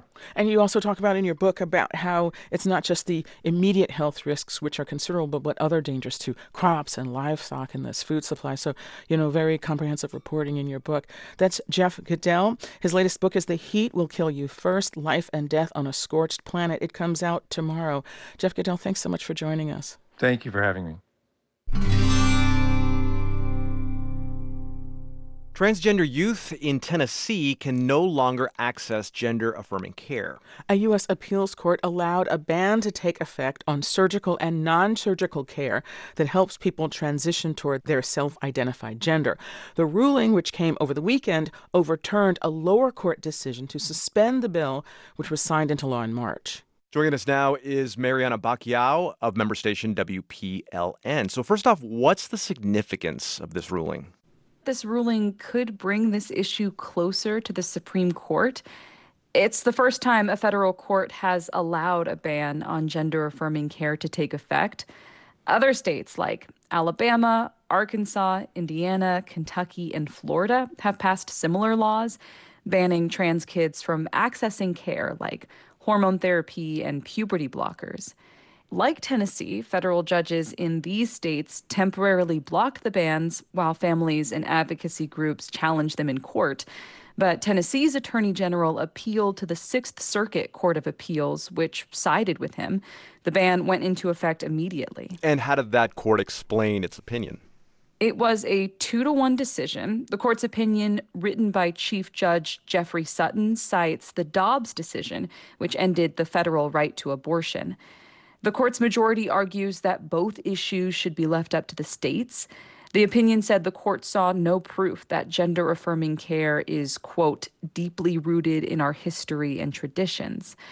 The court also concluded that the law likely does not discriminate on the basis of sex because of another Dobbs precedent, which posits that it's not discrimination if the medical procedure only applies to one sex. There was one dissenting opinion. Judge Helene White wrote that the law likely does discriminate based on sex. She points out that the law does make some exceptions. It allows hormone therapy for cisgender and intersex kids, just not for transgender kids. Okay, now tell us uh, about the plaintiffs. I spoke with LW. She's a 15 year old transgender girl and the named plaintiff in this lawsuit. We're just using her initials because she's afraid of being targeted. She started taking estrogen in the fall after being on puberty blockers. She says it really helped her mental health. I was definitely very depressed before I went on estrogen, especially before puberty blockers, because I really just like wasn't myself and it was just difficult to care about everything around me. Her parents, Brian and Samantha Williams, say they've also seen a huge change in her. They say she wasn't really engaging with her peers or family before. Or even with us, like she wouldn't make eye contact. Often. She wouldn't hug you. She wouldn't hug you. You know, we had no idea why that was until after. And then now she's very affectionate with us. A lot of parents of trans kids that I've spoken with echoed that sentiment. So, what's in the short term for this law and also this family? This ruling is temporary. The courts have until the end of September to decide whether the law will stay in effect while the lawsuit continues. But still, the Williams family is devastated. In the meantime, they're having to look to other states to get care. Here's Elle's mom again. The two states where we were looking to go for care if the injunction wasn't granted now have bills of their own, which means we'd have to go even further. The family is working to find ways for Elle to continue taking estrogen. Without this care, she says she's not able to enjoy life. That's Marianna Bacallao of member station WPLN. Thank you very much. Thank you.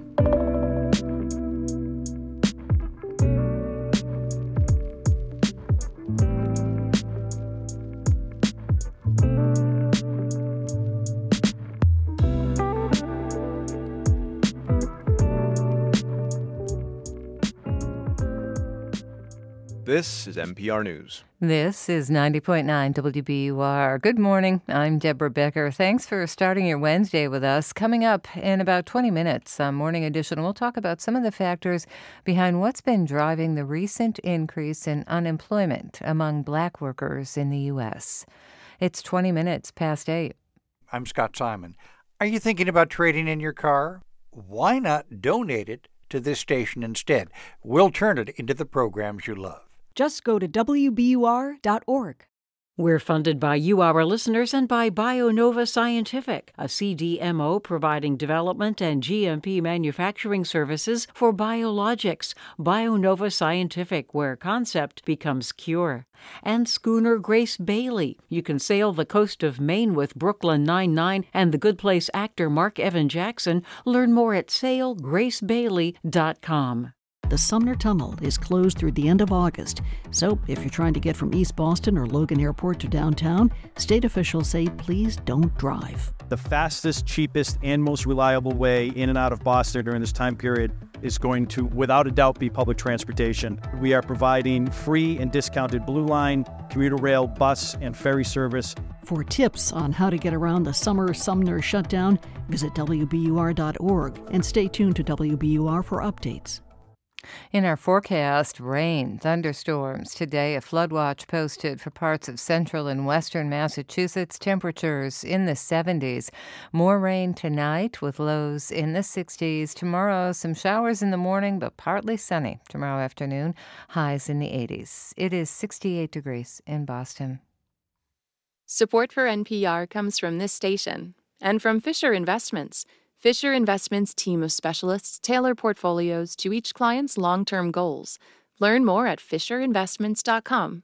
Investments in securities involve the risk of loss. From Procter & Gamble, maker of Nervive Nerve Relief. Nervive is designed to reduce occasional nerve aches, weakness, and discomfort in hands or feet due to aging.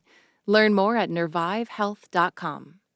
From EBSCO, offering clinical decision support resources and tools, including disease and condition content from Dynamed and drug information from Merative.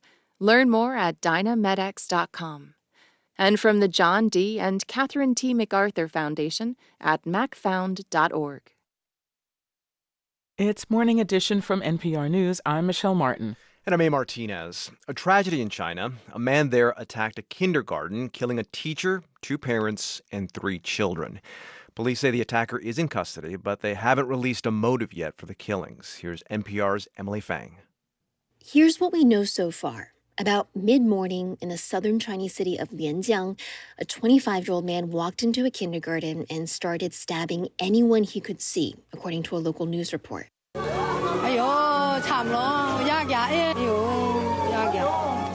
This video of the kindergarten where the attack happened shows two bodies that of an adult and a child lying near the school entrance.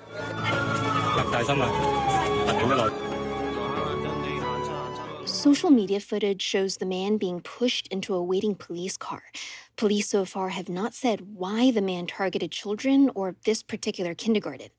Authorities have started censoring posts and some articles on the attack within hours.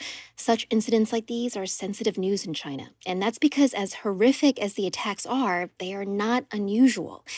The list is long, but here are a few of them. In 2010, a man killed nine people in a kindergarten in northwestern China. Seven years later, another man wounded 11 children in another kindergarten. Over the last five years, there have been four more deadly attacks on kindergartens and primary schools, mostly perpetuated by people police say had recently experienced huge personal setbacks and, in at least one case, wanted to, quote, take revenge on society. The weapon of choice in nearly all these cases has been a knife because China, like all East Asian countries, strictly bans private gun use or ownership. Emily Feng, NPR News, Taipei.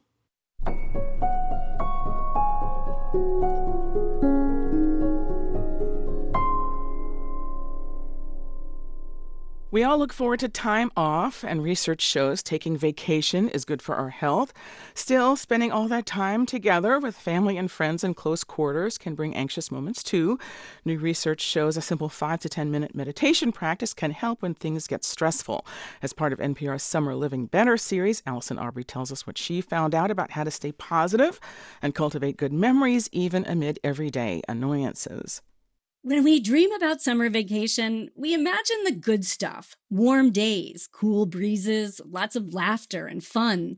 We tend to forget that things don't always go according to plan, especially when lots of people, family or friends, gather together. Vacations and holidays are super challenging. I just came off one, so I know firsthand. That's Dr. Michael Irwin, director of the Mindful Awareness Research Center at UCLA. I told him about my recent week off. We had rain for five straight days. My husband got strep throat, and we had a trip to the ER for a health scare with my dad. Now, fortunately, everything's okay, but it was not how I had imagined the week, and it left me feeling a bit jangly. I've learned this firsthand. I come into my situations with my family, and the mindfulness has helped incredibly because I have expectations, and then it's like, oh, oh, well, this is what's happening. Whether it's tension over where to go, what to do, who's cooking, personalities and agendas can collide to create strife. And Dr. Irwin says that's where a toolkit of meditation practices can help you keep your calm and prevent dust ups. A meditation practice brings you back to being aware in the moment. And instead of responding in a reactive way, it can allow you to be, go with the flow, which is being just present with what's happening all around you. The easiest way to meditate is to just focus in on your breath. As you zero in on inhales and exhales, that ticker tape of worries and rumination running through your mind can fade away. That's an opportunity for you to be present in that moment and just coming back to that breath that's that's the simplest meditation. There's lots of ways to meditate, and a new study points to the benefit of one practice called loving kindness meditation. Study author Amanda Lathan, a PhD candidate at the University of St. Andrews, is a seasoned meditation teacher.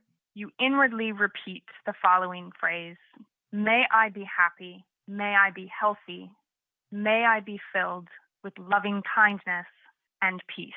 It may seem a little woo woo at first, but it's a simple way to start your day with positive energy. You then move on to extend compassion outward to different people. Think of someone you don't actually know, but whose face you could recognize. So maybe someone from your local store. The idea is to send good energy and compassion to people you love, people you hardly know, and people you struggle with. May you be happy. May you be healthy. May you be filled with loving kindness one of the biggest roadblocks to meditation is that it's really difficult to just sit still and quiet your mind. So, having this phrase to repeat gives you something to think about. And it gives you something to visualize. So, it actually keeps you quite occupied. And Lathan says this external focus, evoking other people, can help reduce what's called self referential processing, which is a fancy way of saying you can shift your mindset away from it's all about me. So, reducing this self referential processing could actually have a positive influence on our emotions and the way that we generate memories. Her study did find that people who did this meditation daily for about a month were more likely to recall positive memories. It could be that with the loving kindness meditation, maybe memories that were previously perceived as negative memories or even a neutral memory might have been shifted into a positive valence, into a positive memory. Which makes me think back to my week off. Despite the weather and sickness, we did have some really nice dinners, lots of laughs, and walks on the beach. And Lathan's study suggests with his daily meditation, I may be more likely to remember the good stuff and leave the bad bits behind. Allison Aubrey, NPR News.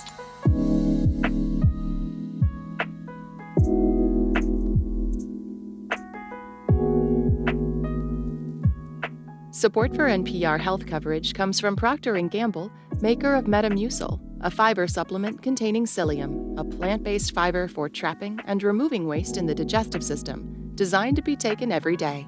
More at metamucil.com.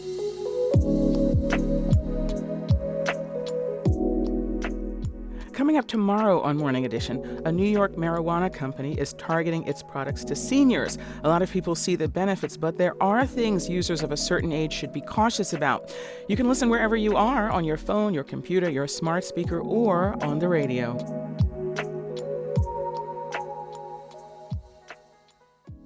This is NPR News. And this is 90.9 WBUR. Today's top stories are just ahead. And in about 15 minutes on Morning Edition, the popularity of Major League Soccer in the United States. It's 8.30.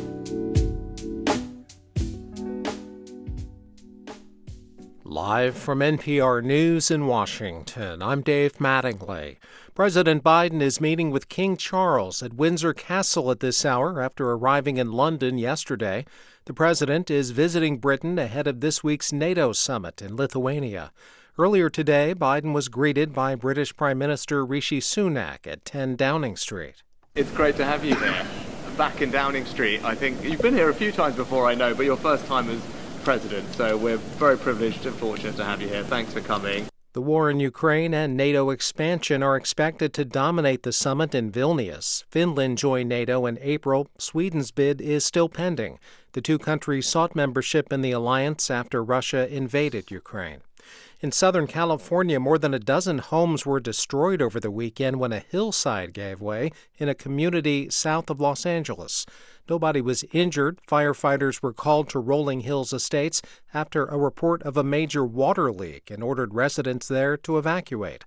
Los Angeles County Supervisor Janice Hahn got a look at the damage. To think uh, that these homes were intact, you know, yesterday afternoon, and today you can hear the creaking, the cracking, the crumbling, and uh, they're going to fall. Residents reported hearing popping and cracking sounds for a couple of days before the hillside gave way. This is NPR News. The National Weather Service says extreme heat will be an issue this week in areas of Southern California, as well as Arizona, Nevada, New Mexico, and much of South Texas. Heat indexes topping triple digits are expected this afternoon in South Florida. Across much of New England, flooding from heavy rains is possible today. Flood watches and warnings are in effect, with some areas forecast to receive one to two inches of rain before the end of the day. Police in southeast China say a man with a knife killed six people today at a school. NPR's Emily Feng says the attack at a kindergarten left children and adults dead. Police have already apprehended the 25 year old man they say is suspected of breaking into a kindergarten in Guangdong province, then attacking people with a knife. The victims include one teacher, two parents, and three students. There's no details yet on motive, and local Chinese media reports and social media posts about the stabbing have already been censored. Like all East Asian countries, China strictly outlaws private gun ownership and gun use, so fatal attacks like this one almost always involve stabbing. Kindergarten attacks have become more common as well. A knife attack on a Jiangxi province kindergarten a year ago left three dead, and in 2020, a knife attack left 39 people injured at another primary school. Emily Feng, NPR News, Taipei. Dow futures are up 21 points ahead of the open on Wall Street. I'm Dave Mattingly in Washington. This is 90 this is 90.9 WBUR in Boston. Good morning. I'm Deborah Becker. A public-private conservation partnership in western Massachusetts is working to include indigenous perspectives. The group's goal is to protect forests and encourage sustainable development. WBUR's Paula Moura reports that the group recently elected an indigenous representative to its board. Stockbridge Munsee Band of Mohicans, Abenaki, Pocumtuck, Nipmuc peoples. Many only know indigenous communities in western Massachusetts from history books. but there are also contemporary neighbors. That's one of the messages educator Rhonda Anderson wants to bring as a new board member at the Woodlands Partnership of Northwest Massachusetts. She's a co director of the Ohketeau Cultural Center in Nashville. There needs to be a greater awareness of allowing access to these uh, communities that have been dispossessed of their land, their traditional medicines, their traditional foods, their traditional ceremonial places. She says she also wants accurate historical signs along the Route 2 corridor. For 90.9 WBUR, I'm Paula Moura. A Brockton based nonprofit is starting to provide medication abortions at all seven of its southeastern Massachusetts locations. Leaders with health imperatives say the services were made possible because of a $700,000 grant from the state. The Cape Cod Times reports medication abortions were not previously available on the Cape and Islands, and patients still need to travel elsewhere for surgical abortion procedures. Dozens of beaches across Massachusetts remain closed this morning because of high levels of bacteria in the water. The State Department of Public Health says 70 beaches statewide were closed over the weekend.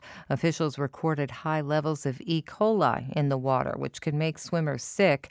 The closures include Constitution Beach in East Boston, West End Beach in Duxbury, and Black Rock Beach in Nahant.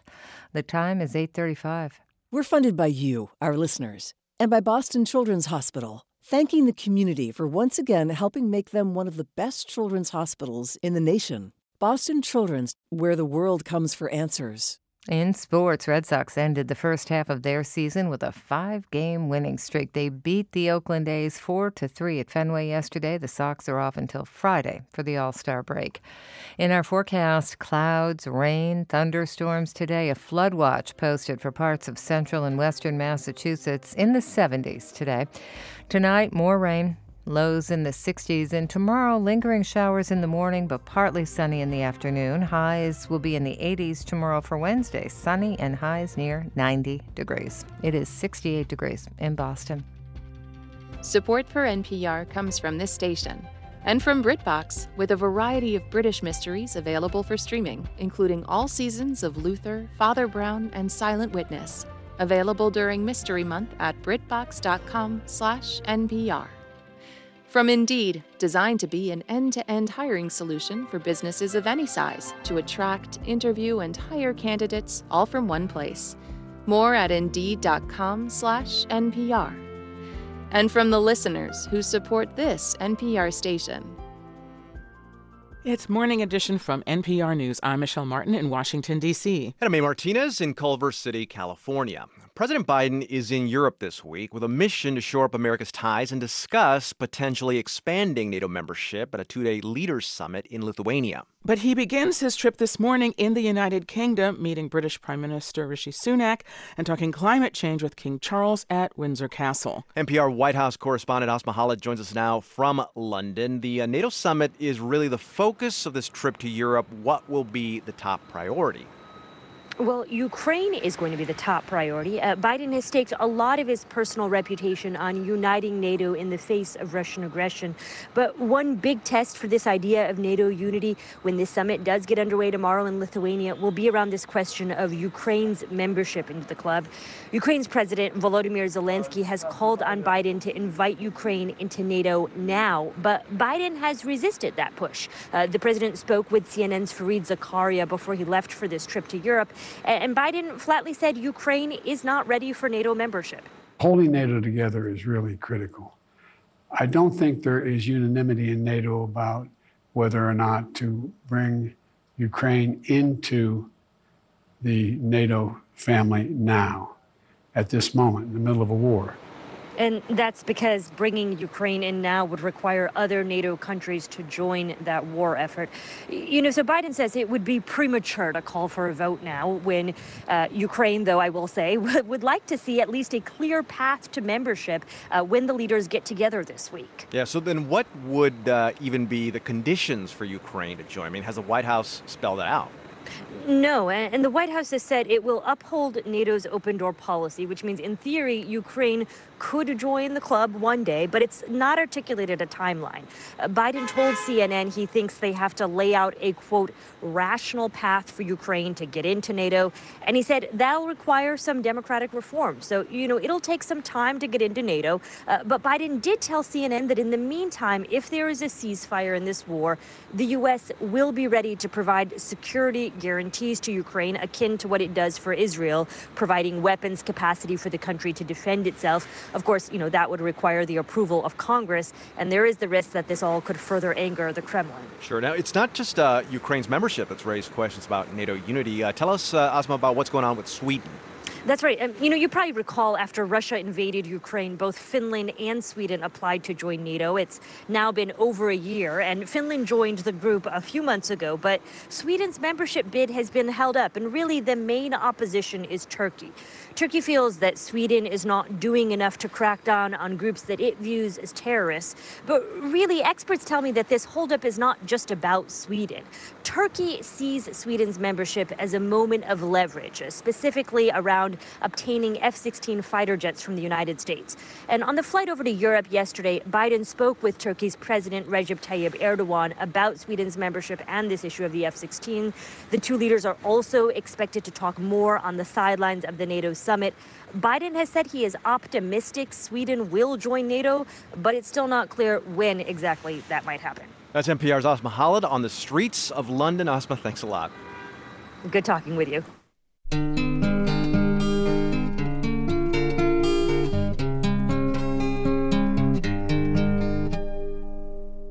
Unemployment among black workers is rising. Nationally, unemployment remains at an historically low figure of about 3.5%, but that figure jumps to 6% for black workers. That marks a second consecutive monthly increase in black unemployment. For a closer look at these numbers, we've called Kate Bahn. She focuses on research about low wage workers at the Urban Institute. Good morning. Thanks for joining us. Thanks for having me, Michelle. I mean, of course, I want to know what could be driving the rise in unemployment among black workers, but first, I just want to be sure that two months of increases is enough to identify a possible trend, is it?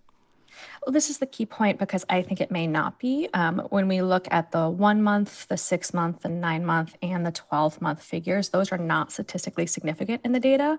So, what this might suggest really is that we had some noise in the positive direction about three months ago and some noise in the negative direction the past two months, but it's still ultimately just noisy data. Hmm. I don't want to say that doesn't mean 6% isn't troubling, but it's still seems to be noise. Well, okay, so that's helpful. But but what could be driving that? Let's assuming, just for the sake of argument, that this is something that we need to keep an eye on. What could be driving it? Well, key thing to keep in mind, um, in particular, you know, we know the Federal Reserve has been raising interest rates to try to address inflation. And when the Federal Reserve takes actions like that, it does tend to disproportionately impact workers who face more barriers to opportunity who are more marginalized. And so that means, plainly put, that when the Federal Reserve keeps raising interest rates, that will disproportionately hurt Black workers. So I think that's really what we want to keep our eye on. More broadly, has the post pandemic jobs recovery been different for Black workers than for other workers? It has been. Um, so, you know, when we look at the unemployment, we want to keep an eye on that for those reasons about the Fed that I just talked. But when we look at a lot of other data on what is happening with Black workers in the labor market in this really remarkable recovery, it is actually looking pretty good. Um, and so, two data points I want to point out is that the employment rate of Black workers is currently only a half percentage point below that of white workers. Um, so, still lower than white workers, but that's actually a historic convergence. The employment rate of Black workers and white workers is the closest that it's ever been. And then the second data point I want to bring up is their labor force participation rate. Um, and so that is all workers who are both working and looking for work. And that has always lagged for Black workers historically. It looked like it was converging prior to the pandemic in the pandemic, Black workers were hit much worse. They have much worse unemployment outcomes. They had a little bit of lagging in the initial recovery, but now actually labor force participation for Black workers is higher than that of white workers. It has swapped places that direction. And that is like, that is really remarkable. I don't want to understate that, that the fact that labor force participation is higher for Black workers than white workers right now is really remarkable. So interesting. So before we let you go, are Black workers in a better position now to weather? What could be another downturn? Well, it takes two things for it to be have good employment outcomes. It takes really good market forces. We certainly have those, but we also need institutional change to ensure that workers who have been historically excluded, like black workers, can share in the gains of the economy. And so we have those market forces right now, but we don't have those institutional changes yet. And so my fear is if we have a downturn, we'll basically reverse a lot of these recent gains. What we really need is policy change to ensure that black workers are on the same footing as white workers. That is Kate Bahn of the Urban Institute. Kate, thanks so much much for sharing this uh, research with us. Great. Thank you so much. Have a good day.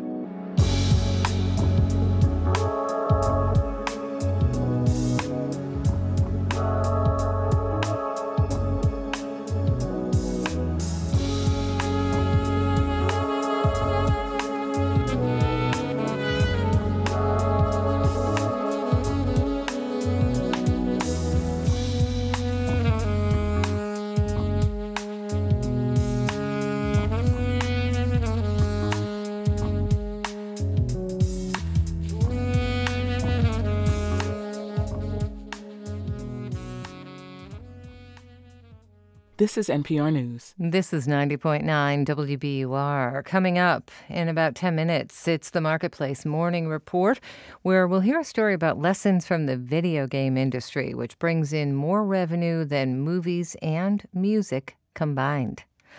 In our weather forecast, rain and thunderstorms today, a flood watch posted for central and western Massachusetts. Temperatures around 70 degrees today. Tonight, more rain, lows in the 60s, and tomorrow, some showers in the morning, partly sunny tomorrow afternoon, highs in the 80s. It is 68 degrees in Boston. In business news, employers in Massachusetts remain pessimistic about the state of the economy. That's according to the Business Confidence Index released today by the Associated Industries of Massachusetts. Christopher Geehern is the organization's vice president, and he says the pessimistic attitude is affecting how business owners are planning for the near future perhaps somebody was going to add a new wing onto their manufacturing plant and maybe instead of doing it in the fall maybe they're now looking at doing it sometime next year so i think it's not critical slowdown but it's just enough hesitation to kind of make employers maybe push out some projects that they had planned. Geehern says local business owners are citing the ability to find qualified workers as a major concern. The time is 845. We're funded by you, our listeners, and by the Masters in Applied Economics at Boston College, providing an industry aligned curriculum on campus, online, or hybrid. bc.edu slash MSAE. And Ocean State Job Lot, valuing their commitment to being diverse and inclusive. OceanStateJobLot.com. It's Morning Edition from NPR News. I'm A. Martinez. And I'm Michelle Martin. Good morning. When Argentine soccer superstar Lionel Messi announced that he was taking his talents to Miami's floundering Major League Soccer team, American soccer fans once again hope this might be the sport's foothold to popularity in the U.S. The MLS has been gaining in popularity in recent years. Next week's All Star game in Washington is sold out, and soccer is one of the most popular youth sports in the country. But why does the professional game still seem to be falling short in the U.S. We've called Kevin James to talk about that. He's director of Vienna Youth Soccer, that's in Vienna, Virginia. For more on this, Kevin, good morning. Good morning. Thanks for having me, Michelle. So it seems like a lot of kids start out playing soccer in this country, but then they gravitate to other sports or quit. Why do you think that's happening? So I think that it's common across all countries. The nice thing about the United States, depending on how you look at things, is we just have a very high volume of kids playing. So, you know, the larger that number, the simple reality is whether you look at the pro game or the college game, there's only so many kids that can play at that level from a number perspective.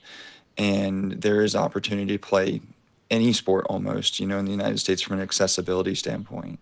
Mm. Do you see a difference between the boys and girls in terms of the sports kind of, I don't know, reach? I mean, U.S. women's soccer, of course, is phenomenal success story. I was at the grocery store last night and I saw a bunch of little girls with Rapinoe jerseys on, which I thought was pretty amazing. So, what what do you think? You think there's a gender difference there? Yes, of course. There's going to be a little bit of a difference between gender depending on your location and time of year. With the Women's World Cup coming up, I do think it it will spike, which is great. But it's a little bit. It depends on the culture of where you live. Hmm. Yeah, it makes sense. So, do you think that the U.S. League is yet competitive with Europe. I mean, Europe still, you know, has the top players and the leagues and, you know, the funding and, you know, we you know, even you know, bring coaches over and, and certainly a lot of players. You know, we're excited about the European players. I mean, obviously we're excited about our homegrown stars, but still, I mean, do you think the US League is competitive with the European League yet, particularly on the men's side? I think it depends on how you define competitive. For the sake of today, you know, I look at it by the number of eyeballs that watch the games, and you know, from from that standpoint, no, we're not. We just don't have the eyes on our games like you know the Premier League does. Messi may help that. I mean, we've seen that already with you know Miami's Instagram exploding. Um, and I would attribute a lot of that to international eyes now looking at Miami, not necessarily um, you know the nation internally looking at him although some of that numbers will be from that um, but no the tv rights deals that the premier league has um, far exceed any of the tv rights deals that the mls has so before we let you go turning to the mls game in, in washington d.c are you going i am all right, we'll send pictures. All right.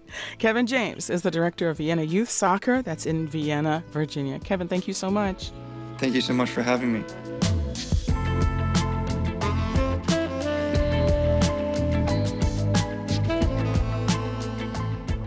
It's Morning Edition from NPR News. I'm Michelle Martin in Washington, D.C. And I'm A. Martinez in Culver City, California.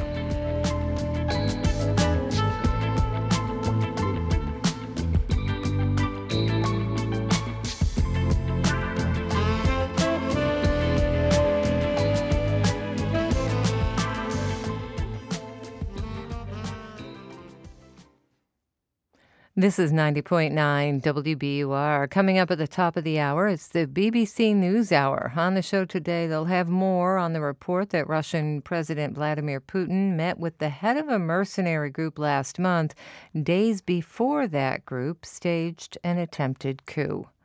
It's 10 minutes before 9. Many Americans with ADHD are scrambling for their prescription medication due to a months long shortage. Adderall people, ADHD people, what are we doing? What are we doing? Because I just drove all over my town. Not a single person had my medication. What's behind the demand for ADHD drugs, and how are people coping who can't get their medications? That's on point this morning at 10 on 90.9 WBUR, Boston's NPR news station. We're funded by you, our listeners, and by MEFA, the Massachusetts Educational Financing Authority, providing resources and tools to help you navigate the college planning process, including customized plans of savings, loans, and guidance with webinars, calculators, and an informative podcast. More information at mefa.org.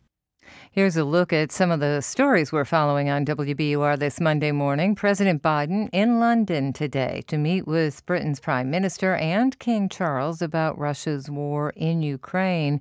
Police in China are searching for a motive after six people were killed in a knife attack at a kindergarten this morning. And a flood watch is in place for much of New England and New York. Floods have disrupted travel and killed at least one person. Stay up to date on the news all day here on 90.9 WBUR and on the WBUR mobile app. We're funded by you, our listeners, and by Direct Tire and Auto Service, a dealer alternative, your local mechanic and tire dealer serving Newton, Watertown, and the surrounding communities. DirectTire.com. In our forecast, rain, thunderstorms today, temperatures around 70. Students who turn the video game they developed into economic development for a community. Marketplace Morning Report is supported by Indeed, a streamlined hiring solution. Indeed helps businesses attract, interview, and hire candidates. Learn more at Indeed.com/hire. And by Charles Schwab. The people at Schwab are passionate about helping investors. Learn more at schwab.com/why Schwab.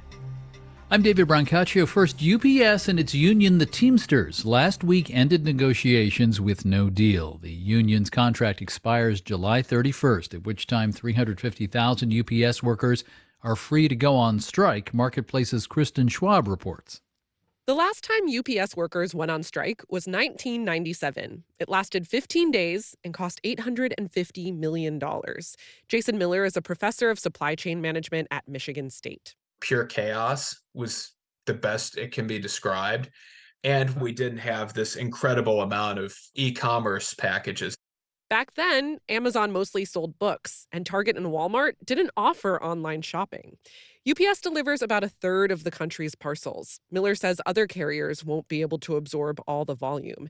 And nearly half of UPS's deliveries is business to business shipments.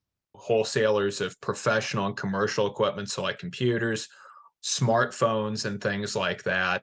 It means production of some goods could slow. There is a silver lining. Willie Shih is a professor of management at Harvard. If this has to happen, this is probably a good a time as any. Americans haven't been buying as much stuff, and summer is a low shipping season. But she says it'll still be very disruptive. I'm Kristin Schwab for Marketplace. Markets Dow futures are up 29 points, a tenth of a percent. Nasdaq futures are down 10 points, less than a tenth percent. S&P futures are just sitting there. Marketplace Morning Report is supported by Odoo, focused on providing all in one open source business management software with fully integrated applications for every business need. More at odoo.com. And by C3 AI. C3 Generative AI provides ChatGPT enterprise search that is verifiable, secure, and accurate across all enterprise data. C3.ai. This is enterprise AI. Video games are bigger than movies and music combined. What can the games and the vast industry that surrounds them tell us about economics, business, careers, equity? We have a project at Marketplace called Skin in the Game. Here, online and streamable video, a full immersion virtual adventure meeting people working to crack into the industry itself. Today, what if the energy of the streets deemed illegal became a sport? The rear ends of cars drift with the front tires locked hard right or left. You can almost smell the rubber burning as the crowd cheers and dances. It's a video game that draws from what's called sideshow culture, drivers showing off moves, a tradition with roots in Oakland, California. What if sideshows were not demonized? Trevor Cardoza was part of a student team that created a video game drawing from these sideshows as part of Gameheads, a mentoring program in Oakland that teaches game development to high school kids and young adults. They call their game High Sidin, but in this virtual version, the cars doing donuts are not drifting in crosswalks designed for pedestrians. The game action plays out in a ring with barriers to keep the virtual crowd safe. In real life, these daredevil displays have killed people, and politicians have tried to crack down. The student game developers wondered what it might be like if these car stunts were safer and formalized into a sport. But if they were not shown in such a bad light, they were originally meant to be car shows, essentially, and just hyphy movements. But now it seems like it's a response to gentrification and the change of culture. You heard the other word there, hyphy, H Y P H Y. It's a word out of Oakland meaning energetic, hyped up, hyphy. It's a music style and a dance style. So the Gamehead students came up with the car game and a separate dance game. I worked on interpreting the mechanics behind the things that they're creating and trying to find ways that their passion for a culture can be communicated visually. Anaya Crouch worked on the High Sidon project. Crouch is from Southern California and didn't grow up in contact with sideshow cars or hyphy dances, so she did her field work. Doing research and then kind of like picking apart things and kind of putting things back together in a way that is more genuine to their experience. There's a creative tension here, thinking about what the rules of these activities would be if it became a formal sport that offered prizes and attracted sponsors, but we didn't want to put weird generalizations and weird, like strict rules on it because, in the sense, sideshows are meant to be freestyle. That's the whole point of hyphy movement. Editions of High Sidon and High Sidon Hi-Fi Edition are available for PCs, and the dance one is available on mobile. Tech giant Google heard about these games and granted the developers $65,000 to be shared with this group and students who did another title called Camino that explored the Cuban slave trade. The founder of Gameheads, Damon Packwood, was blown away by how the students used a lot of that money. So what they did is they went out into the black community and found talent. They found sound designers, they found people that could do music, they found videographers. And so they were actually investing money back into the black community. I was amazed when I saw it. I didn't tell them to do this. Trevor went on from Gameheads, graduated from college, and got a job gamifying advanced medical devices. But this spring, a plot twist with Silicon Valley startups shaken by the skidding stock market and bank failures, Trevor got laid off. It's a pattern Gamehead's mentors have experienced themselves. Paul Rubicki is a game design pro who adds resilience to his teaching. We talk about, you know, sort of that ebb and flow, but okay, that project fell apart. How do you go about sort of pick yourself up, dust yourself Yeah, off and, yeah. and continue when that's really, really hard. Trevor's now buffing up his resume as he looks for something else. Fellow Gameheads alum Anaya is focused on animation, and with her UC Berkeley degree now in hand, she's lining up graduate study. All these tech jobs in Silicon Valley, yet many young people growing up in that same region don't feel welcome. I'll explore how that Gameheads program addresses the issue with a curriculum that welcomes, as they put it, anything cool. Explore how they do it by checking out our Skin in the Game video. The first one is a click away on YouTube now. Marketplace APM is the way. And for future reporting here, I'm interested in your personal story about learning about money, business, economics from video games. You can email me at morningreport at marketplace.org with those stories. I'm David Brancaccio with the Morning Report from APM, American Public Media.